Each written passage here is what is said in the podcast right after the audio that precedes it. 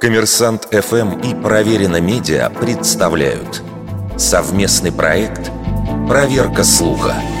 Говорила ли Маргарет Тэтчер, если плюнуть в Россию, она утрется. Если плюнет Россия, полмира захлебнется. В частности, эту цитату использовали в феврале 2022 года в эфире программы «Вести» на канале «Россия-1». А днем позже Эту фразу повторил бывший губернатор Подмосковья Борис Громов в статье в «Московском комсомольце».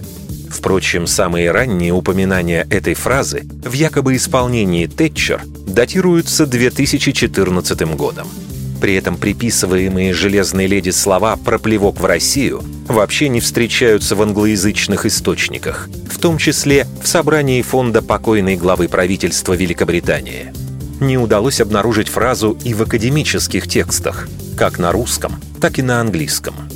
Некоторые интернет-пользователи предполагают, что это выражение – плод народного творчества. Возможно, его предшественник встречается в фантастическом романе «Черные сны» писателя Павла Корнева. Звучит он так. «Если ты плюнешь в коллектив, коллектив утрется. Если коллектив плюнет в тебя, утонешь».